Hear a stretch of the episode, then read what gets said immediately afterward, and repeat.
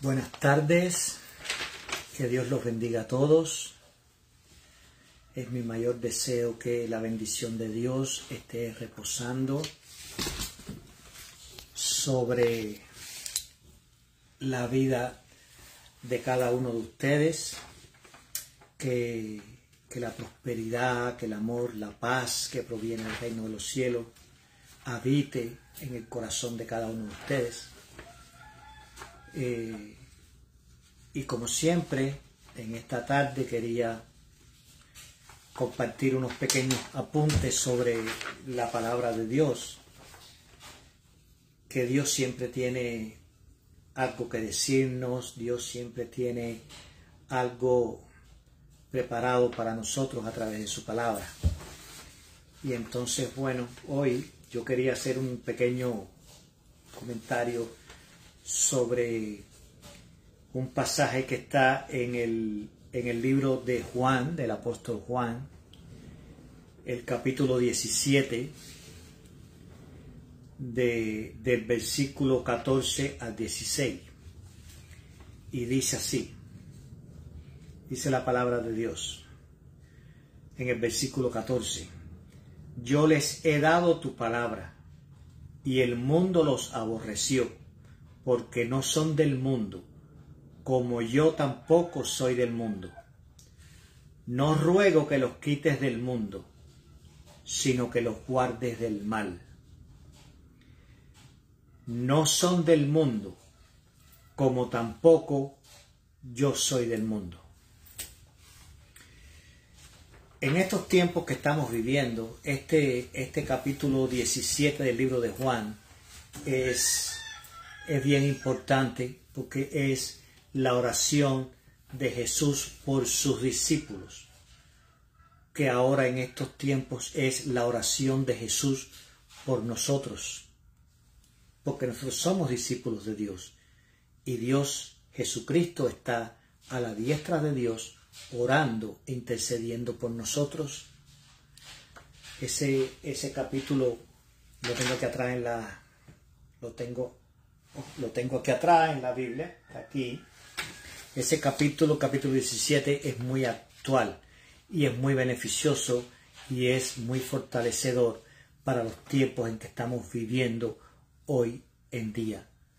Porque esa oración también es para nosotros en estos momentos que estamos viviendo. La oración de Jesús por sus discípulos. Y el punto principal de esta oración que Jesús le hizo a Dios por sus discípulos consiste en pedir protección para los discípulos, en pedir protección para nosotros. Porque en este mundo vamos a tener muchas aflicciones. Y entonces Jesús sabía todas las cosas que nos iban a acechar. Porque en este capítulo una frase bien que, que, se repite varias ocasiones es que no somos de este mundo. Estamos en este mundo. Vivimos en este mundo. Pero no somos de este mundo. Entonces, e, ese es el concepto espiritual que yo, que yo quiero resaltar hoy. No somos de este mundo, ni pertenecemos a este mundo, por tanto, debemos vivir diferente a este mundo. No nos podemos acostumbrar a las reglas de este mundo. No lo podemos hacer. Tenemos que vivir por las reglas de la palabra de Dios. Por eso Jesucristo eh, le pidió al Padre por nosotros, porque él sabía lo difícil que iba a ser poder vivir en este mundo siguiendo las reglas del reino de los cielos. Jesús lo sabía. Por eso oró por nosotros. Eh, entonces, hace algunos años, yo quiero Hace algunos años a mí me avisaron de ir al hospital a visitar una hermana que estaba, una, hermana anciana que estaba enfermita y, estaba bien, estaba bien malita, pero estaba consciente. No estaba sedada, no, no había perdido eh, el conocimiento, ella estaba bien consciente, estaba normal, pero estaba ya muy desgastadita, le faltaba un poco el aire y bueno, eh, los médicos habían dicho que era el desenlace final, era cuestión de, tiempo, cosa que no fue así, ella de esas eh, rebasó y estuvo en su casa y bueno, después cierto tiempo, entonces sí, pero en ese momento ella estaba en el hospital bien malita, los médicos habían dicho que, de alguna manera no había mucho más, mucha, no había esperanza, no había más tiempo. Entonces me avisaron y, yo fui a visitar al hermana. Entonces yo, antes de, ir, antes de ir para el hospital, le pedí a Dios, le oré a Dios, que me diera una palabra para darle al hermana. Porque cuando tú vas al hospital a, a visitar a un enfermo que está bien grave, está mal, pero está inconsciente, está sedado o algo así, bueno, se hace una oración, se lee la Biblia, porque la persona eh, que está ingresada, que está mal, está inconsciente, no, no, sabe lo que está pasando. Pero cuando el, paciente, la persona, está consciente, tú no puedes ir allí a hacer un, servicio fúnebre, porque la persona está todavía viva y, como es lógico, no es, es algo contraproducente. Entonces por eso le pedí a Dios que me diera una palabra de aliento para ese momento a una persona que estaba consciente de, todo lo que estaba sucediendo. Y bueno, cuando, cuando, cuando iba para el hospital, iba por, eh, ya estaba en el hospital, iba por, los pasillos del hospital, llegando a, a la habitación donde estaba la, la hermana, Dios puso en mi corazón no un versículo bíblico, no un pasaje bíblico, sino que puso en mi corazón una frase. Dile a la hermana que ella está sana y salva. Y lo demás son cosas de la vida. Y, esa palabra a mí me impactó mucho. Yo llegué allí, saludé, demás, había la hermana, muy agradable, muy sonriente, dándole ánimo, y le dije esa frase. Dice Dios que tú estás sana y salva, y que lo demás son cosas de la vida. Y, ella recibió aquella palabra con una, como un bálsamo, una cosa bien, bien bonita, le agradó, le gustó. Y bueno, todo fue bien, todo. Entonces a mí eso me impactó en, mi vida, eso, esa frase siempre, yo, y ya esto hace algunos años, yo siempre he tenido esta frase dando vueltas en mi cabeza estás sano y salvo. Lo demás son cosas de la vida. Y entonces leyendo este, este pasaje aquí de, la Biblia donde Jesús ora por sus discípulos, Dios me dio cierta coordinación de, de ideas para, para, este mensaje que les estoy diciendo hoy. Porque la revelación de Dios es progresiva. La revelación de Dios no es como hacemos hoy en día en la internet, que descargamos un, eh, un file, descargamos un programa, un software, lo, descargamos, le damos download y ya recibes toda la información en cuestión de segundos. La revelación de Dios no funciona así. La revelación de Dios es progresiva, porque la relación la, revelación de Dios se basa en relación con Dios, no se basa en, una descarga electrónica de, un, de, un, de un programa, sino que se basa en la relación con Dios. Tú vas recibiendo la revelación del conocimiento, del mensaje de Dios a través de la relación con Él. Y las relaciones toman tiempo. Las relaciones es es algo que tiene que ver con cosas en común. Las relaciones se refiere a tener cosas en común, pensar igual, creer lo mismo, tener los mismos objetivos. Y entonces tienes que entrar en esa relación con Dios, de tener los mismos objetivos de Dios, de creer lo mismo que Dios cree, querer lo mismo que Dios quiere, para entonces poder empezar a recibir esa revelación. Y, en este caminar con Dios, yo he, Dios de momento me dio esto, estas pequeñas ideas de, provenientes de Él, que es lo que quiero compartir con ustedes hoy. Primeramente, estar en el mundo es un privilegio. No importa todo lo virado al revés que esté el mundo. Es un privilegio estar aquí. ¿Por qué? Porque es la única oportunidad de entrar en el reino de los cielos. Primero hay que habitar en este mundo y demostrarle a Dios que en este mundo somos capaces de cumplir con las reglas del reino de los cielos para poder entrar en el reino de los cielos. Alguna vez, alguna vez yo, yo predicando hablaba sobre esto y decía, cuando yo emigré para los Estados Unidos, emigré legal, con, no vine en una balsa, nada de eso, vine a través de, de una visa. Yo tuve que ir a la oficina de intereses allá en La Habana y le tuve que demostrar al cónsul que representa el gobierno de los Estados Unidos de que yo era una persona que merecía vivir en los Estados Unidos. Porque mi conducta social en Cuba había sido correcta. Por lo tanto, se supone que mi conducta social acá en los Estados Unidos también sería correcta. Entonces, así sucede. Estar en el mundo es un, así sucede en el campo espiritual. Es un privilegio estar en la tierra porque es la oportunidad que tenemos de demostrarle a Dios por nuestro comportamiento de obediencia y fidelidad aquí que merecemos también vivir en el reino de los cielos. Entonces, estar en el mundo es un privilegio. Por eso es que Jesucristo les dijo, por eso Jesucristo oró a Dios, no te pido que los quites del mundo, porque si Dios nos quita de este mundo, entonces nos priva de la oportunidad de demostrarle que somos dignos de vivir en el reino de los cielos. Lo que, lo que Jesús pidió fue líbralos del mal.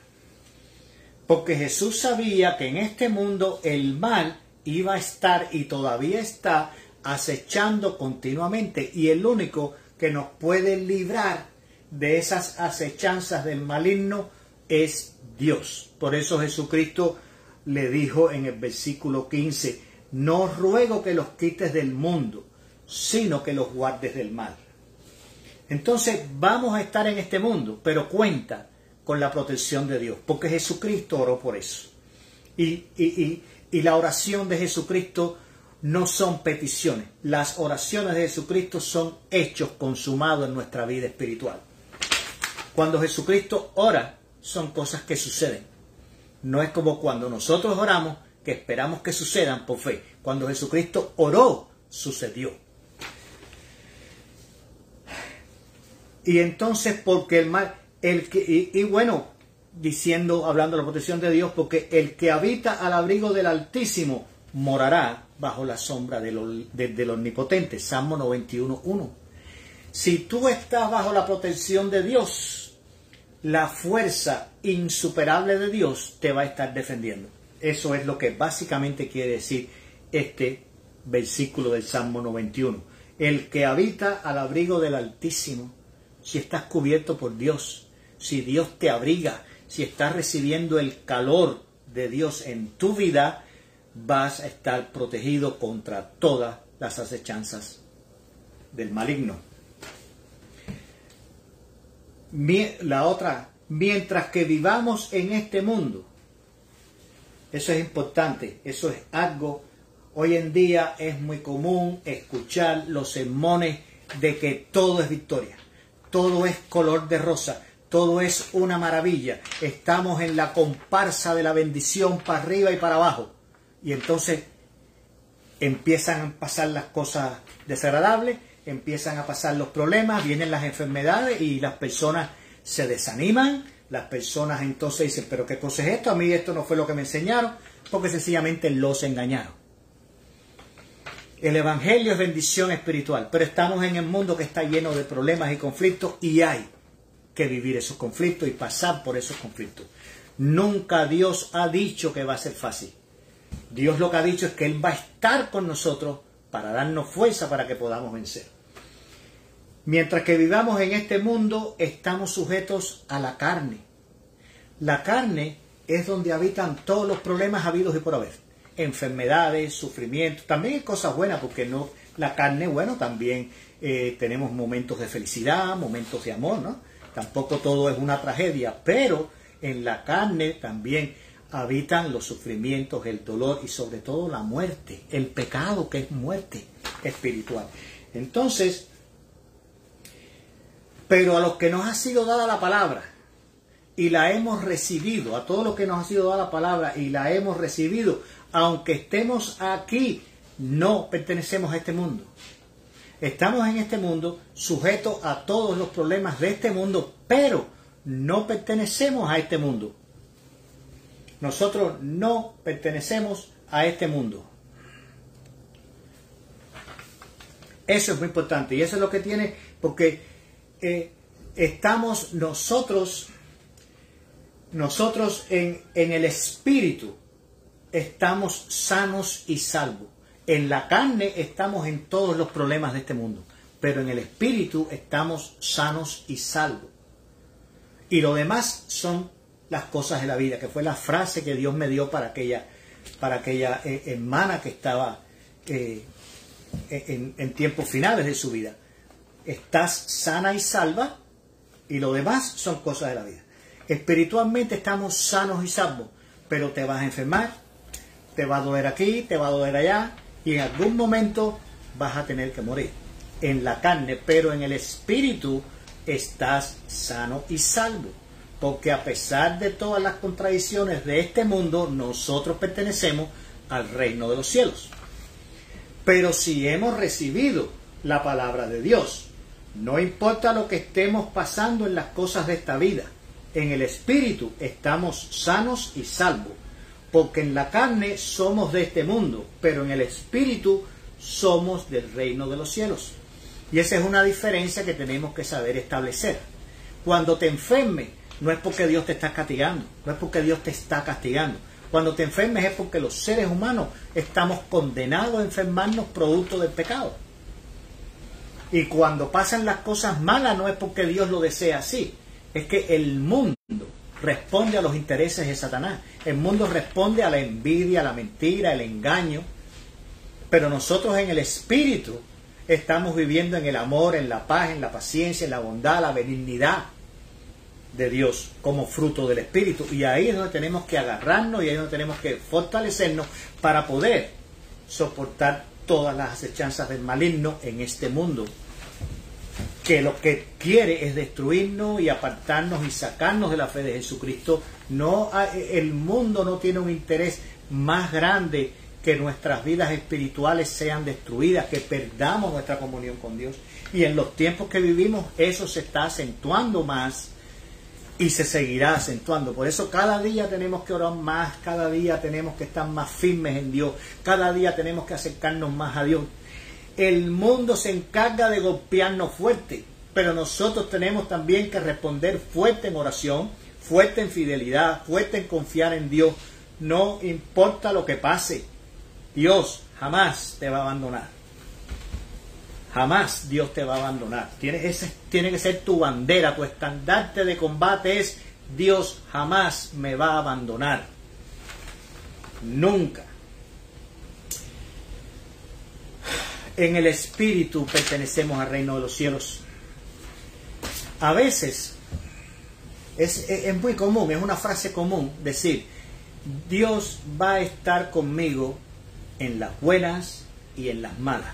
Pero yo te quiero decir algo. Es mucho mejor que eso. Dios, tú siempre vas a estar en las buenas porque Dios está contigo. Esa parte de las malas, descártala. Si tú estás en Dios, siempre vas a estar en buena porque Dios está contigo. Y la promesa de Dios es que Él va a estar con nosotros todos los días hasta el final de los tiempos. Por lo tanto, en el día de hoy, desecha todo lo que te está golpeando. Llora, clama a Dios. Porque Él está contigo. Es mucho mejor que Dios va a estar conmigo en las buenas o en las malas. No, tú siempre estás en la buena porque Dios está contigo.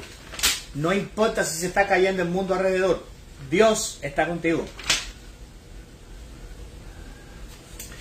No importa lo que pueda suceder, estamos en las buenas porque Dios está con nosotros. Lo demás son cosas de este mundo.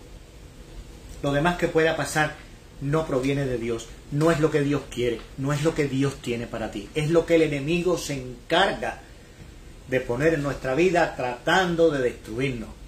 Pero repito, nuestro estandarte es Dios está conmigo. Lo demás son cosas de la vida en este mundo. Pero hay que, hay que saber una cosa, las cosas de este mundo, si en lugar de estar quejándonos y si en lugar de estar eh, criticando y si en lugar de estar eh, dejándonos vencer por esas adversidades, las sabemos usar de una manera espiritual, todos esos contratiempos sirven para purificarnos y para fortalecernos en Dios y de esa forma acercarnos más al reino de los cielos. A través de todas las dificultades tenemos que usarlas como escalones en la escalera al cielo. Las dificultades no las podemos usar como piedras o cargas para que nos entierren. Los contratiempos son escalones que tenemos que subir, son hay que vencer los obstáculos. Tenemos que ser, como se dice en inglés, un overcome, un overcome. Tenemos que ser, tenemos que ir por encima, tenemos que saltar por encima de los de, los obstáculos y vencerlos y que jamás nos detengan los obstáculos, porque van a ser muchos los obstáculos y cada vez son más grandes. Según el enemigo, según el mundo, según el maligno ve que saltamos un obstáculo de un pie, después te va a poner uno de dos pies. Y así cada vez los obstáculos van a ser más grandes. Pero no importa, siempre Dios nos va a dar fuerza para que saltemos más alto por encima de cada obstáculo. Dios es maravilloso, Dios es poderoso y en Dios lo podemos todo. Recuerden en esta tarde lo que yo les, quería decir. En el Espíritu estamos sanos y salvos. Y lo demás son cosas de la vida. Los obstáculos, los problemas, los contratiempos, las enfermedades, la muerte, eso son cosas de la vida. Pero las cosas del reino de los cielos es sanidad y salvación. En el Espíritu de Dios estás sano y estás salvo. Aférrate a esa promesa que Dios te ha dado en este día. Estás sano y estás salvo. Y lo demás son cosas de la vida. Vamos a orar, hermano. Señor y Dios y Padre que estás en el cielo, santificado sea tu nombre, Señor.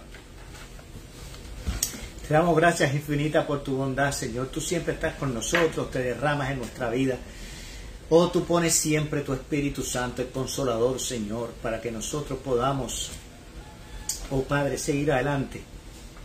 Gracias infinitas en este día por tu palabra. Gracias por tu Hijo Jesucristo, Señor. Gracias por el Espíritu Santo. Gracias por poder estar en comunión los unos con los otros a través de la palabra, Señor. Bendícenos grandemente. Te necesitamos, Padre. Te damos gracias infinitas en este día. Señor, sé con nosotros. Bendice a todos tus hijos, Padre. Bendice este mundo. Toca los corazones, Señor. En el nombre de Jesús. Amén.